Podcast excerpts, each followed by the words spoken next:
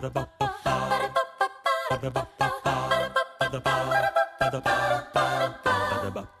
האוניברסיטה המשודרת מציגה מבוא ל עם ליעד מודריק והסמסטר דמוקרטיה בשיתוף המכון הישראלי לדמוקרטיה. והפעם שיחה עם הפרופסור גידי רהט מהמחלקה למדע המדינה באוניברסיטה העברית בירושלים ועמית בכיר במכון הישראלי לדמוקרטיה על תהפוכות הדמוקרטיה מפוליטיקה מפלגתית לפוליטיקה אישית. עורכת ראשית מאיה גאייר האוניברסיטה המשודרת מבוא לדמוקרטיה, והפעם מפוליטיקה מפלגתית לפוליטיקה אישית. עד כמה נוכח המעבר הזה בארץ ובעולם, וכיצד הוא משפיע על הדמוקרטיה. איתנו פרופסור גידי רהט מהמחלקה למדע המדינה באוניברסיטה העברית בירושלים, ועמית בכיר במכון הישראלי לדמוקרטיה. שלום לך. שלום, שלום. אולי קודם כל צריך להגדיר רשמית את המושג הזה שכולנו משתמשים בו כל העת, פוליטיקה. איך בכלל התפתח המושג הזה, איך נוצרה הפוליטיקה המפלגתית המודרנית, כפי שאנחנו מכירים אותה? הפוליטיקה עניינה בעוצמה, ביחסי עוצמה, בהפעלת עוצמה, כשעוצמה זה בעצם היכולת לגרום לאנשים לעשות משהו שאחרת הם לא היו עושים אותו. פוליטיקה מפלגתית משמעה שבמרכז הפוליטיקה, מרכז הפעלת העוצמה, נמצאת מפלגה, נמצאת קבוצה. והפוליטיקה המפלגתית הלכה ועלתה עם השנים. המפלגות התפתחו משתי סיבות עיקריות. קודם כל, נפגשו נציגים של כל מיני מחוזות וכל מיני מקומות בפרלמנט ואמרו לעצמם אם אנחנו רוצים לקדם משהו, אם אנחנו רוצים ליצור רוב, אנחנו צריכים ללכת ביחד. והמפלגה זה בעצם הסדר קבוע של קואליציה, של רוב או של מיעוט, או לפחות של קבוצה שיכולה לקדם רעיונות. לאחר מכן כשהתחילו גם אה, בחירות כלליות, בחירות אה, שבהן השתתפו הרבה מאוד אזרחים, שרוב רובם לא כל היום אה, עוסקים בפוליטיקה, לא מתעניינים כל כך בפוליטיקה, לא יודעים אולי הרבה, שמות המפלגות היוו בשבילם קיצור דרך, קיצור דרך להגדיר את הזהות המפלגתית שלהם, את האידיאולוגיה, את הרעיונות שלהם. אבל כמה זה חדש מבחינה היסטורית? זה מאות שנים? זה אלפי שנים? בטח לא. יש אה, כאלה שיגרדו וימצאו מפלגות בטח אה, גם בעת העתיקה כן. וביוון, ושוב, השאלה מהי ההגדרה. ההגדרה המודרנית למפלגה זה... גוף שמציב מועמדים למשרות אה, נבחרות ציבוריות. וזה המאה ה-19? אפשר להגיד, סוף מאה ה-18, מאה ה-19, מאה ה-20. השיא של המפלגה בעינינו, בעיני החוקרים, הוא שנות ה-60.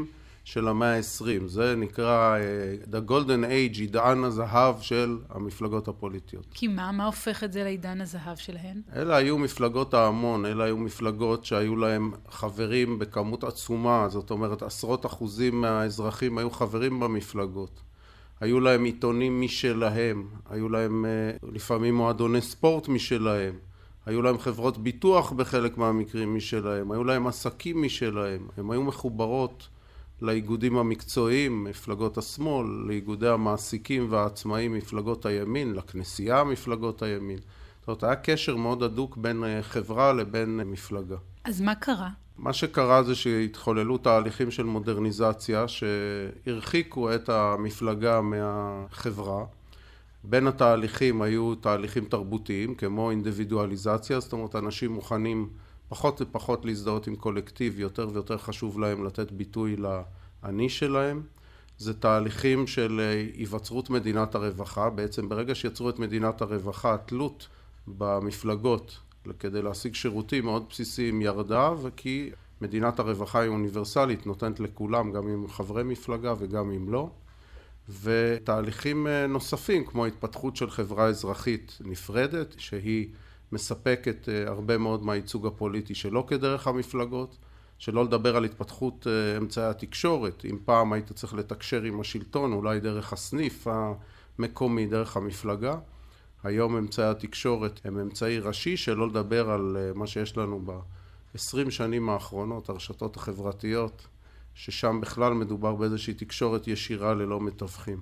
כל ההצטברות של הדברים האלו בעצם היא יצרה פחות אולי צורך אה, במפלגות כפי שהם היו מפלגות המון, המפלגות עצמם גם הסתגלו ושינו את האסטרטגיה שלהם, הפכו להיות מפלגות, אה, מה שנקרא catch all parties, מפלגות תופסות הכל, שמנסות לפנות לקהלים יותר רחבים, להיות יותר פעילות בזמן בחירות ולא לכל אורך השנה. ולאחר מכן אה, המפלגות האלו התפתחו עוד יותר ויותר, והיום כשאנחנו מסתכלים אנחנו רואים שיש לנו מפלגות ללא חברים, מפלגות שיש להן מנהיגים שקובעים הכל, זאת אומרת מפלגות שכמעט אין להן, אם אנחנו רוצים במרכאות, שטח, ויש גם מפלגות שיש להן שטח, אבל השטח פחות חשוב משהיה בעבר. זה מעניין כי אתה מתאר את תהליך הידלדלות כוחן של המפלגות, ואני מבינה שתמונת המראה של זה, זה התעצמות כוחם של המנהיגים היחידים או האינדיבידואליים, מה שאתם קוראים פרסונליזציה פוליטית, נכון? לגמרי נכון, זאת אומרת את המפלגות החליפו במידה חלקית אמצעי התקשורת, בתי המשפט לפעמים מהווים מקור לייצוג לכל מיני דברים שפעם אולי עוברים דרך המפלגות, חברה אזרחית, אבל אה, לחלל הזה שנוצר בעצם אה, מי שנכנס לשם בכל העוז, במיוחד במדינת ישראל, מעין אם רוצים אה, סוס טרויאני, זאת אומרת המרכיבים של המפלגות, אותם אנשים שלפני 200 שנה בעצם החליטו ששווה להם ללכת ביחד, פתאום מתחילים אה, להתרחק אחד מהשני ולייצר יותר ויותר פוליטיקה אישית. פוליטיקה אישית או פרסונליזציה פוליטית מה ההבדל בינה לבין פרסונליזם פוליטי? זה עכשיו אתה צריך להכניס אותנו לנבחי המושגים של מדע המדינה. אוקיי, okay. פרסונליזציה פוליטית זה תהליך, זאת אומרת שלאורך זמן הפוליטיקה הופכת לפחות ופחות קבוצתית, במיוחד מפלגתית ויותר ויותר אישית. לעומת זה פרסונליזם פוליטי זה תיאור מצב. אפשר להגיד למשל שמפלגת אה, כחול לבן היא הרבה יותר פרסונלית ממפלגת אה, העבודה, כן? למפלגת העבודה יש חיים פנימיים ובכחול לבן על פיו של אה, בני גנץ יישק דבר. אז זה, זה לדוגמה פרסונליזם. זהו, בואו נדבר באמת על המאפיינים של פרסונליזם. אז דבר אחד שציינת עכשיו, זה שאם בעבר הכוח היה בידי המפלגה, מתפקדיה, חברי המרכז, תקרא לזה איך שתרצה, אבל הם היו אלה שמקבלים את ההחלטות, אז היום יש מפלגות שהן מושתתות על רצונו והחלטתו של מנהיג או מנהיגה, היינו רוצים, שמחליטים בעצמם. אז זה מאפיין ראשון, נכון? כן, אבל אה, אפשר לעשות את זה טיפה יותר שיטתית, אם תרשי לי. בבקשה. אז אני אתחיל. קודם כל, פרסונליזם יכול להיות שלושה דברים, מוסדי, תקשורתי והתנהגותי, וגם פרסונליזציה.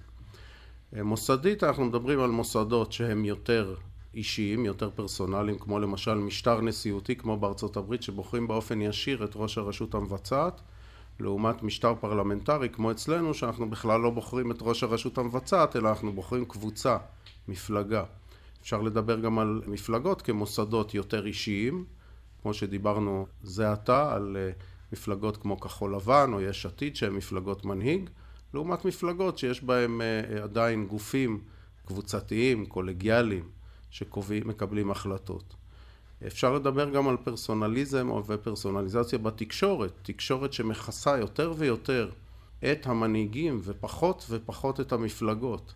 אני השוויתי למשל תיאורים של הבחירות בשנות ה-60 להיום. בדקתי דבר מאוד פשוט. היכן מזכירים יותר את המפלגה והיכן מזכירים יותר את העומדים בראשה. אז פעם, כשתיארו תוצאות של בחירות, השתמשו בשם המפלגות, כן? המפלגת העבודה ניצחה, הליכוד ניצח, היום יותר ויותר גנץ ניצח, גנץ הפסיד, ביבי ניצח, ביבי הפסיד. אותו דבר לגבי שליחת מסרים על ידי המפלגות. פעם תעמולת הבחירות הייתה הרבה יותר ממוקדת מפלגות. היום יש אה, שליחה של מסרים יותר ויותר אישיים. מודעות הבחירות מלאות בתמונות של המנהיגים. שם המפלגה מוצנע, אם הוא מופיע בכלל. אבל כאן אני חייבת רגע לשאול אותך שאלה. הרי פולחן אישיות של המנהיג זו לא תופעה חדשה, כן? אני חושבת על שמש העמים, כן? סטלין, או לא משנה. אז מה השתנה? השנה הזאת או התקופה הזאת משנים קודמות? אוקיי, okay, אז זאת אה, שאלה מצוינת, כי מנהיגים תמיד היו, זאת אומרת, היה בן גוריון והיה בגין, זה לא שלא היו פעם מנהיגים והם היו נערצים ו- וכולי, ואפילו בשנת 59 מפא"י עשתה מערכת בחירות שלמה סביב הסיסמה הגידו כן לזקן. כן. בן גוריון כידוע היה זקן בערך מגיל עשר וזה היה סביב, סביב אה, אישיותו.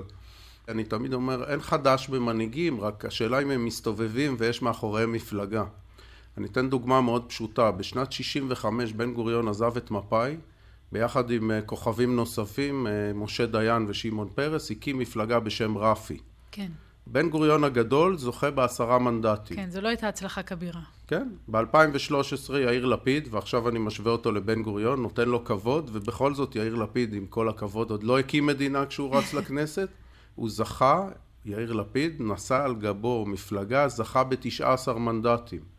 משה כחלון ב-2015 נשא על גבו מפלגה עשרה מנדטים, כמו בן גוריון הגדול. אני חושב שזה ההבדל הגדול, שפעם הייתה מפלגה לפני המנהיג, אפילו כשהיו מנהיגים גדולים. היום יש אה, מנהיגים לפני המפלגות. אז דיברנו על מוסדות, דיברנו על תקשורת, מה הרכיב השלישי? כן, הרכיב השלישי הוא הרכיב ההתנהגותי. כשאתה מסתכל על ההתנהגות של הפוליטיקאים קודם כל, אנחנו עשינו למשל ניתוחים לנאומי ניצחון אחרי הבחירות. והשימוש במילה אני לעומת השימוש במילה אנחנו, או הזכרת שם המפלגה. השווינו את הנאום של בגין משנת 77 לנאומים של גנץ ונתניהו. וההבדל הוא עצום, זאת אומרת בגין הזכיר את המפלגה ואת המפלגות שהיו חברות באותה תקופה בליכוד, שהיה ברית מפלגות. לעומת זה כשרואים את הנאומים של אה, גנץ ונתניהו, במיוחד כאשר הם חשבו שהם מנצחים. היה, השימוש במילה אני היה גדול. האמת שהם השתמשו לא מעט במילה אנחנו, כאשר התוצאות לא היו נראות לטובתם. טוב, אנחנו יודעים כמה אבות יש לכישלון. כן, אז במקרה הזה אני חושב שזה קצת הפוך מהמשפט הידוע. גם ההתנהגות של הבוחרים משתנה. הבוחרים קודם כל מצביעים יותר ויותר על פי זהות של מנהיג המפלגה. דבר שני, כצרכני אינטרנט, במיוחד בישראל, הם מעדיפים לצרוך את אה, דפי הפייסבוק ואת חשבונות הטוויטר של הפוליטיקאים ולא של המפלגות. לדוגמה, למפלגת הליכוד, לדף הפייסבוק יש עשרות אלפי לייקים ולראש הממשלה נתניהו יש מעל לשני מיליון וזו דוגמה קיצונית, אבל אין לנו כמעט מנהיג אחד שאין לו יותר עוקבים מאשר המפלגה שלו. ותזכרו, המפלגות נמצאות המון זמן, המנהיגים לפעמים באים והולכים, ועדיין הציבור הרבה יותר מתעניין במעקב אחרי המנהיגים מאשר אחרי המפלגות, וזה אגב מאוד אופייני לישראל. וזה תהליך בראייה היסטורית, לא רק בישראל אלא בעולם, שהוא מונוטוני, כלומר עולה בהדרגה, אולי קצת משנה את האיזון, אבל תמיד עולה, או שאתה רואה גם ירידות, שפתאום יש תקופות שהמפלגות מתחזקות והפוליטיקה האישית נחלשת? תראי, בכל תופעה יש אה, רעידות, אבל בגדול אפשר להגיד שזו תופעה ליניארית, זאת אומרת הפרסונליזציה הולכת ומתחזקת. במחקר שעשינו מתוך 26 מדינות שבחנו, זיהינו פרסונליזציה ב-23, אבל אני רוצה להגיד, צרת רבים לא חצי נחמה, כי ישראל ואיטליה מצאנו בהם את רמות הפרסונליזציה הכי גבוהות, התפתחות של פוליטיקה אישית מעבר לכל פרופורציה, במדינות אחרות מצאנו התפתחויות מתונות עד נמוכות. זאת אומרת, במדינות אחרות התפתחה, לדעתי, המפלגות נחלשו, הפוליטיקה האישית עלתה, אבל הכל ברמות אולי סבירות, רמות שאפשר להכיל אותן. אני חושב שבישראל ובאיטליה התופעה היא אה, קצת יצאה מכלל שליטה, זאת אומרת האיזון הנכון בין הקבוצה לבין המנהיג נפגע מאוד. וזה בדיוק מה שעניין אותי במה שאמרת, כי אמרת צרת רבים. זה בהכרח צרה שהפוליטיקה הופכת להיות ליותר אישית? מה המחיר של זה? תראי, בעיניי זו צרה כי פוליטיקה דמוקרטית בנויה על שלטון המוסדות והחוקים. לא על שלטון של אדם זה או אחר, יהא מוצלח כאשר יהא, יהא בן גוריון אה, לצד מסוים, יהא בגין, יהא נתניהו, יהא גנץ, זה לא משנה. האנשים באים והולכים, כולם הם בעצם משרתים של איזשהו רעיון, אבל הרעיון, הדמוקרטיה וכל המוסדות שלה, כולל המפלגות, תמיד יהיו. מצד שני, אני לא שואף לאותה תקופה של הגולדן אייד של המפלגות, גם שם היו בעיות, קולקטיביזם מוגזם. הפנקס אה, האדום. פנקס האדום, אה, שימוש במשאבי המפלגה ושימוש בכוח של המפלגה בצורה לא ראויה. אבל חייב להיות איזשהו איזון בין הקבוצה לבין הפרט. תמיד אני לוקח את עצמי למחוזות אחרים, כמו אה, כדורגל, כן? קבוצת כדורגל צריכה כוכבים, אבל אין לנו ספק שגם אם יהיה כוכב הכי גדול בקבוצת כדורגל, אם העשרה האחרים לא ישחקו טוב, הקבוצה תפסיד. אני חושב שככה זה גם בסופו של דבר הפוליטיקה הדמוקרטית והמפלגות.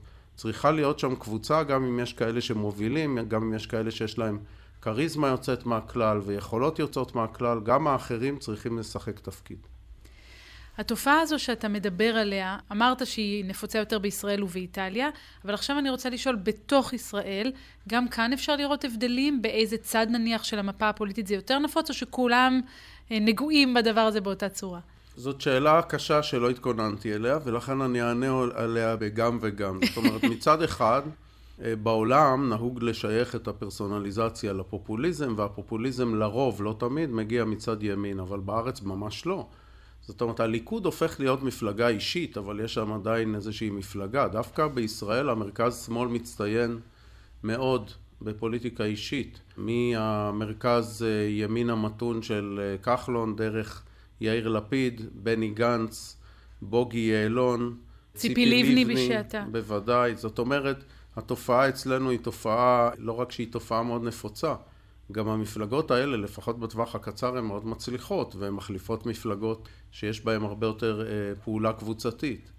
אז אה, כן, אפשר גם לבדוק ברמת המפלגה, יש מפלגות שעברו תהליכים מאוד מאוד רציניים של פרסונליזציה, ויש מפלגות שהן עדיין בעיקר איזה סוג של קולקטיב. למשל, תמיד כשאנחנו רוצים לראות תופעות ישנות, כדאי ללכת לראות איך החרדים מתארגנים.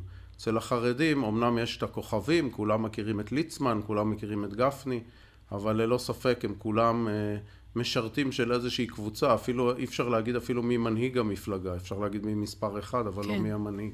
אני מנסה למצוא גם את היתרונות בכל הסיפור הזה. יכול להיות שבגלל זה אנחנו בוחנים את המנהיגים שלנו בעין יותר uh, קפדנית, נניח מעבירים אותם במסרקות יותר צפופות כאלה, כדי לומר, אם אנחנו בוחרים את המנהיג לפי אישיותו, או המנהיגה, אז אנחנו יותר ביקורתיים כלפיהם, או שממש לא? קודם כל, אה, לשים לב מי המנהיג, לבדוק את אישיותו, את יכולותיו, כל הדברים האלו זה כמובן, אין, אין דבר חשוב מזה, אין לי על זה ויכוח.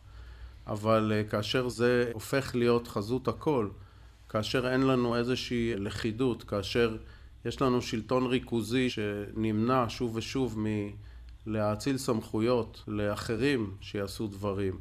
אנחנו אפילו רואים בימים אלו מה זה ממשלה פרסונלית. זאת אומרת, כל המשחק האישי הזה בעצם מבהיר לנו מה חסר לנו. חסר לנו קבוצתיות, חסרה לנו קבוצתיות בממשלה, חסרה לנו קבוצתיות גם במפלגות. זאת אומרת, זה שיש לנו, כל מפלגה זה מנהיג ואומרי הן. יש פה גם כן בעיה, יכול להיות שכאזרחים זה נורא נעים לנו לראות את הלכידות האינסופית הזאת, אבל כאזרחים בדמוקרטיה היינו רוצים גם לראות ויכוחים, קריאות תיגר, אה, החלטות שמתקבלות אחרי דיונים וערעורים ולא על ידי אדם אחד. אני חושב שכולנו, כשאנחנו רוצים לקבל החלטה טובה, אנחנו מתייעצים. ואנחנו מתייעצים לא עם אלה שאומרים לנו הן, אלא עם אלה שאנחנו מצפים לשמוע מהם משהו יוצא דופן, משהו אחר. בפוליטיקה אישית אה, יתר על המידה, המנהיג יוצר לעצמו איזה מין אה, מעגל של אומרי הן, מעגל של אנשים שמנתקים אותו בסופו של דבר מהעולם אפילו, ואני חושב שזה תהליך לא טוב. המפלגה במובן מסוים היא גם הקבוצה התומכת למנהיג, אבל היא גם אמורה להיות עזר כנגדו. כן. או כנגדה. עד כמה זה מדיד? זאת אומרת, אה, מצד אחד אני שומעת ממך כל מיני התרשמויות וניתוחים מלומדים של המצב הפוליטי בישראל ובעולם, אבל זה משהו שאפשר ממש לכמת אותו? דיברת על מדד קודם, איך עושים את זה? כשעשינו את המחקר, פיתחנו למעשה כ-12 מדדים שונים, שהפעלנו אותם על כל מדינה ומדינה. בדקנו בשתי נקודות זמן, כי בדקנו פרסונליזציה, בדקנו תהליך, בדקנו למשל איך מפלגות בחרו את הראשים שלהם פעם ואיך בעכשיו, מהו אופי המפלגות הנוכחי, איך התקשורת בעבר סיקרה את הפוליטיקה ואיך היום. בדקנו אה, נקודה מאוד מעניינת, כמה מפלגות בעבר לעומת ההווה כללו את שם המנהיג כאשר הם רצו בבחירות. היום אנחנו באים לקלפי, אנחנו רואים המפלגה הזאת בראשות אה, ההוא, כן. וההוא מועמד לראש ממשלה וכולי. אנחנו בדקנו, ועד שנת 73 כולל, היה אדם אחד ששמו הופיע על פתק מפלגתי, זה היה אייבי נתן ב-65, מי שזוכר אותו, הוא כונה ספן השלום. כן. עכשיו, מאז 77 מפלגות קטנות התחילו עם העסק, ב-92 מפלגת העבודה אה, רק ב-92. שמה את שמו של רבין. מעניין. על פתק ההצבעה. ב-96 כבר הייתה לנו בחירה ישירה, אז כן. כמובן שזה הביא את השמות אל תוך פתקי ההצבעה, והיום זה הפך להיות דבר שבשגרה, בישראל, אגב לא במדינות אחרות, במדינות אחרות התופעה הזאת קיימת, אבל יש מדינות שלא יעלה על הדעת אפשר להגיד. אני חושב שלפני כחודש קיבלתי אימייל חוקר את עמיתה שלי בדנמרק שזה קרה בפעם הראשונה שם, שאדם קרא למפלגה על שמו. אז צריך להבין שיש לנו פה תהליך באמת יוצא דופן. עכשיו, אפשר להגיד, אוקיי, אז קרא למפלגה על שמו, מה קרה? אבל אנחנו אוספים הרבה מאוד סימנים שונים לגבי העומק והכיוון של תהליכי פרסונליזציה של הפוליטיקה בישראל ובעולם. דיברת קודם על החוק לבחירה ישירה, ודווקא כאן יש תהליך על פניו של דה-פרסונליזציה. הלכנו לקצה, רצינו לבחור בחירה ישירה לראשות הממשלה, וראינו לא כי טוב, ראינו כי רע. את צודקת לחלוטין, היה לנו תהליך של פרסונליזציה מוסדית כשאימצנו את הבחירה הישירה לראש ממשלה, והביטול של זה אפשר לכנות אותו כדה-פרסונליזציה. אבל בואי לא נגזים, חזרנו לאותה נקודה מבחינה מוסדית, אבל נדמה לי שנשארנו עם uh, הרבה מאוד דברים מאז. רק uh, לסבר את האוזן, מאז הבחירה הישירה עד הבחירות האחרונות, שתי הרשימות הגדולות בבחירות בישראל לא הצליחו להגיע לרוב מושבים בכנסת. כן. זאת אומרת, מה שקרה ב-2019-2020, שכחול לבן והליכוד ביחד יש להם מעל 60 מנדטים, זה יוצא דופן. הבחירה הישירה ריסקה את המפלגות הגדולות והם לא חזרו לעצמם בעצם עד עכשיו, גם עכשיו הם לא באותן רמות של גודל שהם היו פעם, אבל אז זאת אומרת הבחירה הישירה אמנם ביקרה אצלנו במשך, אה, תלוי איך סופרים, נגיד שלוש עד חמש שנים, אבל אני חושב שהשאירה צלקות על המערכת הפוליטית. וגם יש לנו מקומות אחרים שיש לנו בחירה ישירה ברשות המקומית, יש לנו בחירה ישירה מאז 78 ונראה שזה נתפס כמשהו מאוד מוצלח, אבל מי שמכיר קצת יותר טוב את מה קורה ברשויות המקומיות ובעיקר החלשות יודע שיש לשיטה הזאת גם לא מעט בעיות. זאת אומרת, הרבה אנשים מדברים על אה, דיקטטורה נבחרת ברמה המקומית במקום ראשי רשויות שיש עליהם לפחות איזשהו פיקוח או איזושהי מועצה שיכולה כן. להגיד משהו. אני שואלת את עצמי לגבי ההשלכות של התופעה הזו שאתה מצייר כאן, האם ההשלכות המשמעותיות ביותר הן על הליך הבחירה או על השלטון לאחר היבחרו? זאת אומרת, האם הפרסונליזציה הזו, הפוליטיקה האישית, משפיעה לא רק על הדרך שבה אנחנו בוחרים, מסקרים את הפוליטיקאים שלנו, אלא על הדרך שבה הם עצמם מתנהגים לכשתפסו את השלטון, או בניסיונם לתפוס אותו. כן, אז פה נשאלת השאלה גם, אה, זאת אומרת, על הקשרים בין סוגי הפרסונליזציות, ויש קשרים, זאת אומרת, ברגע שמישהו נבחר ישירות, אז הוא מרגיש שיש לו מנדט ישיר, אז הוא מתנהג כשחקן יותר עצמאי.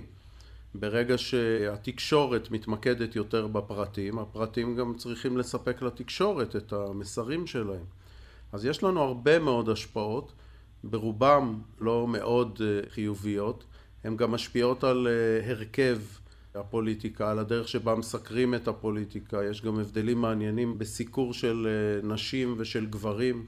עכשיו לגבי הפרסונליזציה, היו מי שטענו שזה יכול דווקא לעזור לשלב את הנשים בפוליטיקה, משום שבעבר היה מקובל, לפי התיאוריות הפמיניסטיות, שהדרך שבה הדירו בעצם את הנשים מהפוליטיקה, היה בעצם לקבוע שהגברים נמצאים במרחב הציבורי ואנשים במרחב הפרטי, מה שקוראים ביהודית כבוד בת המלך פנימה.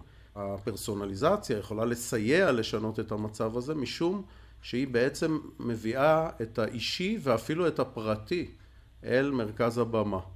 מצד שני, תיאוריות אה, פמיניסטיות לא פחות חשובות אחרות טוענות שמה שמייחד פוליטיקה נשית לעומת פוליטיקה גברית זה פוליטיקה של שיתוף פעולה hmm. לעומת פוליטיקה של עימות. כן. והפוליטיקה של שיתוף פעולה היא-היא הפוליטיקה המפלגתית, לעומת זה הפוליטיקה של העימות, אם היא פוליטיקה גברית, היא לא מתאימה במיוחד לנשים. אז לגבי הקשר הזה יש כמובן טענות לכאן ולכאן, אבל ככל שאני מכיר מחקרים, מחקרים של סיקור תקשורתי של נשים, הטענה היא שהרבה יותר בולט סיקור של המרחב הפרטי של נשים. הרבה יותר בולט שמדברים על חיי המשפחה שלהם וכיוצא באלו, מאשר כאשר מדברים עם גברים או על גברים.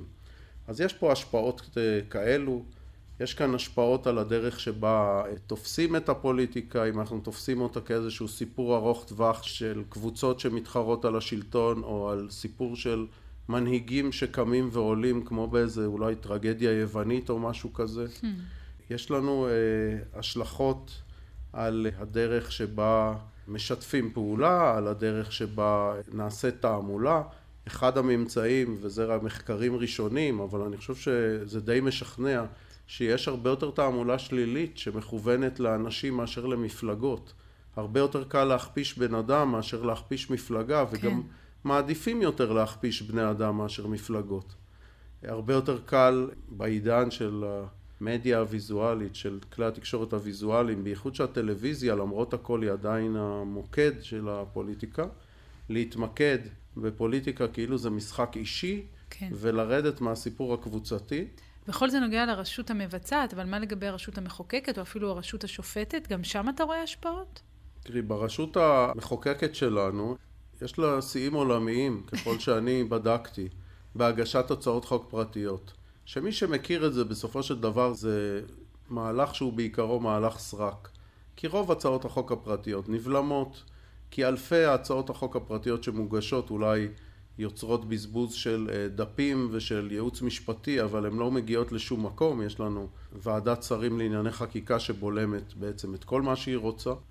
אז יש לנו מחוקקים שמחוקקים את עצמם לדעת, הם חייבים לעשות את זה, הם רוצים להתבלט, ואילו העבודה הקבוצתית אולי, הפחות מתבלטת, אבל היותר חשובה לנו האזרחים, שזאת עבודת הביקורת בוועדות, עבודה סיזיפית, עבודה שמחייבת שיתוף פעולה בין אישי, בין קבוצתי, מפלגתי, בין מפלגתי, העבודה הזאת נזנחת. אז גם שם אני חושב שההשפעות של הפוליטיקה האישית הן אה, פחות טובות. אחרי שאמרתי את זה, אני חייב לומר שהפוליטיקה האישית יכולה להיות גם דבר חיובי. זאת אומרת, אם כל חבר כנסת, חברת כנסת, ידעו שהם חלק מקבוצה, אבל גם הם צריכים לבלוט, יכול להיות שהם אה, יעבדו כפול, וזה טוב. יש הרי גם כל מיני קריאות של שינוי שיטת הממשל, כך שלכל אחד יהיה את הנציג שלו, כמו שבארצות הברית אתה יכול לשלוח מכתב ולהתלונן לנציג הישיר שלך. אולי זה חלק מהשיטה שדווקא יכול להועיל. כן, אחד הדברים שחשבנו על הפרסונליזציה, וכדי לא להיות כאלה רק קוטרים ולהגיד, ואנחנו גם יודעים שהימים ההם לא היו יותר טובים. אז בעצם הרעיון הוא איך לביית את הפרסונליזציה. כי הרי בסופו של דבר מפלגות אינם אלא אוסף של אנשים. כן. הם קבוצות של יחידים. היחידים האלה צריכים לרצות לפעול ביחד, והם צריכים גם כל אחד להביא את האנרגיות האישיות שלו. אז בסך הכל, והיה באחרית הימים, אנחנו צריכים ליצור מאזן כוחות, אקוויליבריום חדש בין האישי לבין הקבוצתי. יכול להיות שהוא ייטה יותר לכיוון האישי בעידן שלנו, וטוב שכך, אבל לא צריך גם להגזים, זאת אומרת לא צריך להיות ישראל ואיטליה, כן. לרוץ בכל הכוח אל, אל איזשהו מקום שהוא מקום מאוד מסוכן גם לדמוקרטיה, כי אמרתי בסופו של דבר דמוקרטיה אינה שלטון של אנשים, היא לא מבוססת על סמכות כריזמטית, היא מבוססת על חוקים, כללים, מוסדות. אני עוד רוצה לחזור אחר כך לסכנות שהשיטה הזו אולי מעמידה בפני הדמוקרטיה.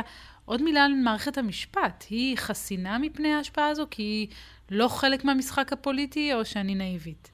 קודם כל, אני חושב שמערכת המשפט, אה, השאלה אם היא עברה פרסונליזציה או לא, היא שאלה מצוינת, ואני חייב אה, להגיד שלא בדקתי את זה, אני חולם לבדוק את זה, ניסיתי לבדוק הרבה מאוד דברים. אני קצת חושבת על אהרון ברק כדוגמה למצב שבו האיש הפך לסמל יותר מהמוסד. אם אנחנו חושבים על אהרון ברק כשיא הפרסונליזציה, כבר עברו... כן. עברו שנים מאז, ונדמה לי שהתהליך הזה הוא לא, לא מאפיין מאוד את מערכת המשפט. גם ההחלטות הגדולות במערכת המשפט מתקבלות דווקא בהרכבים רחבים של שופטים. וטוב שכך, זאת אומרת אנחנו מקבלים הכרעות, את ההכרעות הכי מרכזיות ברוב של תשעה נגד שניים, זאת אומרת יש לנו פה איזושהי פעולה קבוצתית. זאת אומרת בית המשפט אומר שהחוכמה לא ניתנה לאף שופט, אלא להרכבים. אגב בית המשפט העליון יושב אה, תמיד בשלשות, גם אם שופט אחד מוביל או שופטת אחת מובילה את העסק. מה שהופך שופטים לשופטים זה המומחיות שלהם והידע שלהם. הם לא נבחרים, הם אה, ממונים על, על בסיס איזה שהם יכולות. ואם האנשים האלה מסוגלים לשבת בהרכבים ולקבל החלטות ולפעמים גם להיות במיעוט, אז אני חושב שאולי זה מומלץ לכל מוסד נבחר לפעול כך. אבל העובדה שאפילו במסגרת כזאת, אה, יש בסוף שם, נניח אהרון ברק שוב, אבל גם היום, האם זה מעיד משהו על רוח התקופה שבה אנחנו חיים? זאת אומרת, על כך שאנחנו כבר התרגלנו לחשוב בצורה אישית, לחשוב על מאבקים פוליטיים כמאבקים על כיסאות, כמאבקי אגו. זאת אומרת שבסופו של דבר גם החשיבה שלנו מובנית לראות את הכל, ממערכת המשפט ועד הממשלה, כקרב אישי? הכל אישי, כמו שיש כאלה שאוהבים לומר? תראי, אם התרגלנו לזה, אז אנחנו בצרה, כי בסופו של דבר, לטווח ארוך ולטובת הדורות הבאים, וגם לטובת זיכרון הדורות הקודמים, בסופו של דבר מה שנשאר אחרינו כבני אדם, זה המוסדות, זה החוקים, זה הכללים. ואם אנחנו חושבים ככה, אז אנחנו צריכים לחשוב על איך לשנות את המציאות הזאת. כי כן, ההיסטוריה היא היסטוריה של גיבורים, כדאי מאוד שנדע מה עשו פה אה, האבות המייסדים שלנו, האבות המייסדים של מדינות אחרות.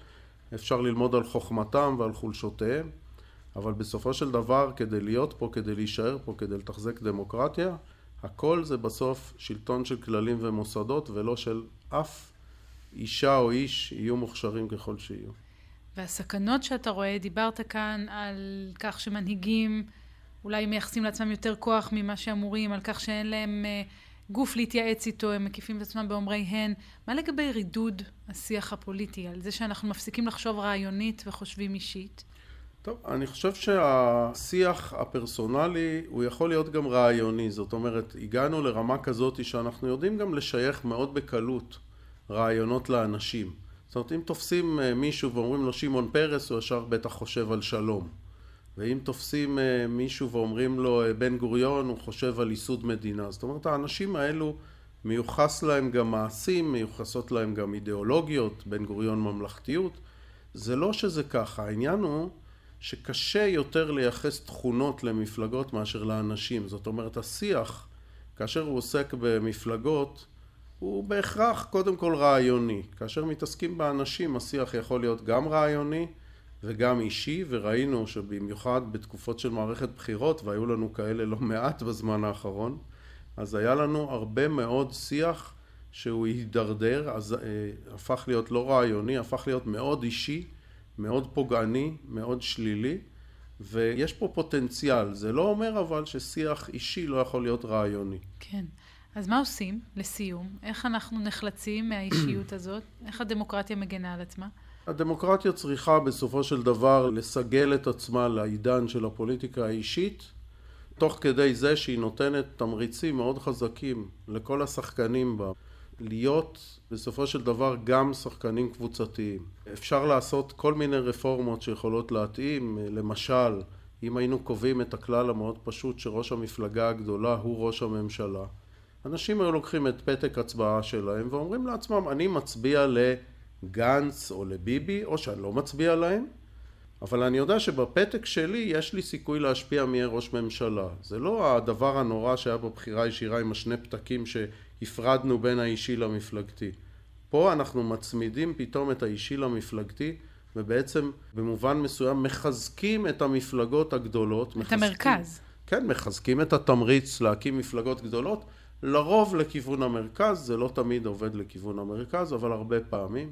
אנחנו יכולים לעשות שיטת בחירות לכנסת, שבה כל אחד מאיתנו ייקח את הפתק המפלגתי כמו שהוא לוקח היום, אבל בתוך המפלגה הוא יוכל לבחור במועמדות ומועמדים שהוא ירצה בעיקרם. זאת אומרת, הכנסנו את הפוליטיקה האישית לפתק המפלגתי. לא הפריימריז המגוחכים האלה שפוקדים אנשים מהגורן והיקב ומי יודע אם הם מצביעים למפלגה.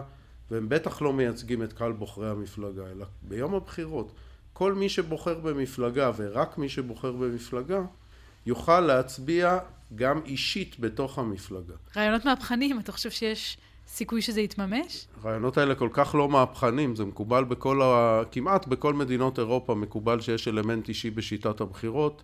הרעיון של ראש המפלגה הגדולה או ראש הממשלה הוא רעיון הכי פשוט שיש.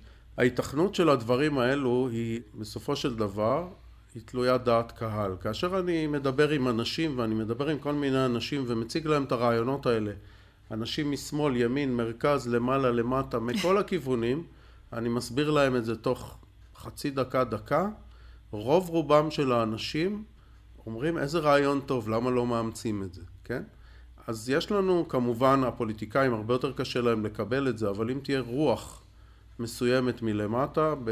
יש לפעמים חלונות הזדמנות, אנחנו חיים בחלונות הזדמנות כאלו עכשיו עם המשבר הפוליטי, שאפשר אולי לקדם רעיונות כאלה. טוב, לתשומת ליבם של המאזינים שלנו. פרופסור גידי רהט, תודה רבה לך. תודה, תודה.